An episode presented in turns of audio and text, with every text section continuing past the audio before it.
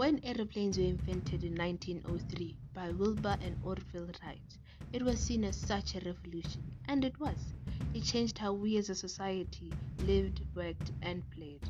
However, just like cars, this would be seen as a blessing and a curse. And while aviation has become safer, it does not mean that accidents do not happen.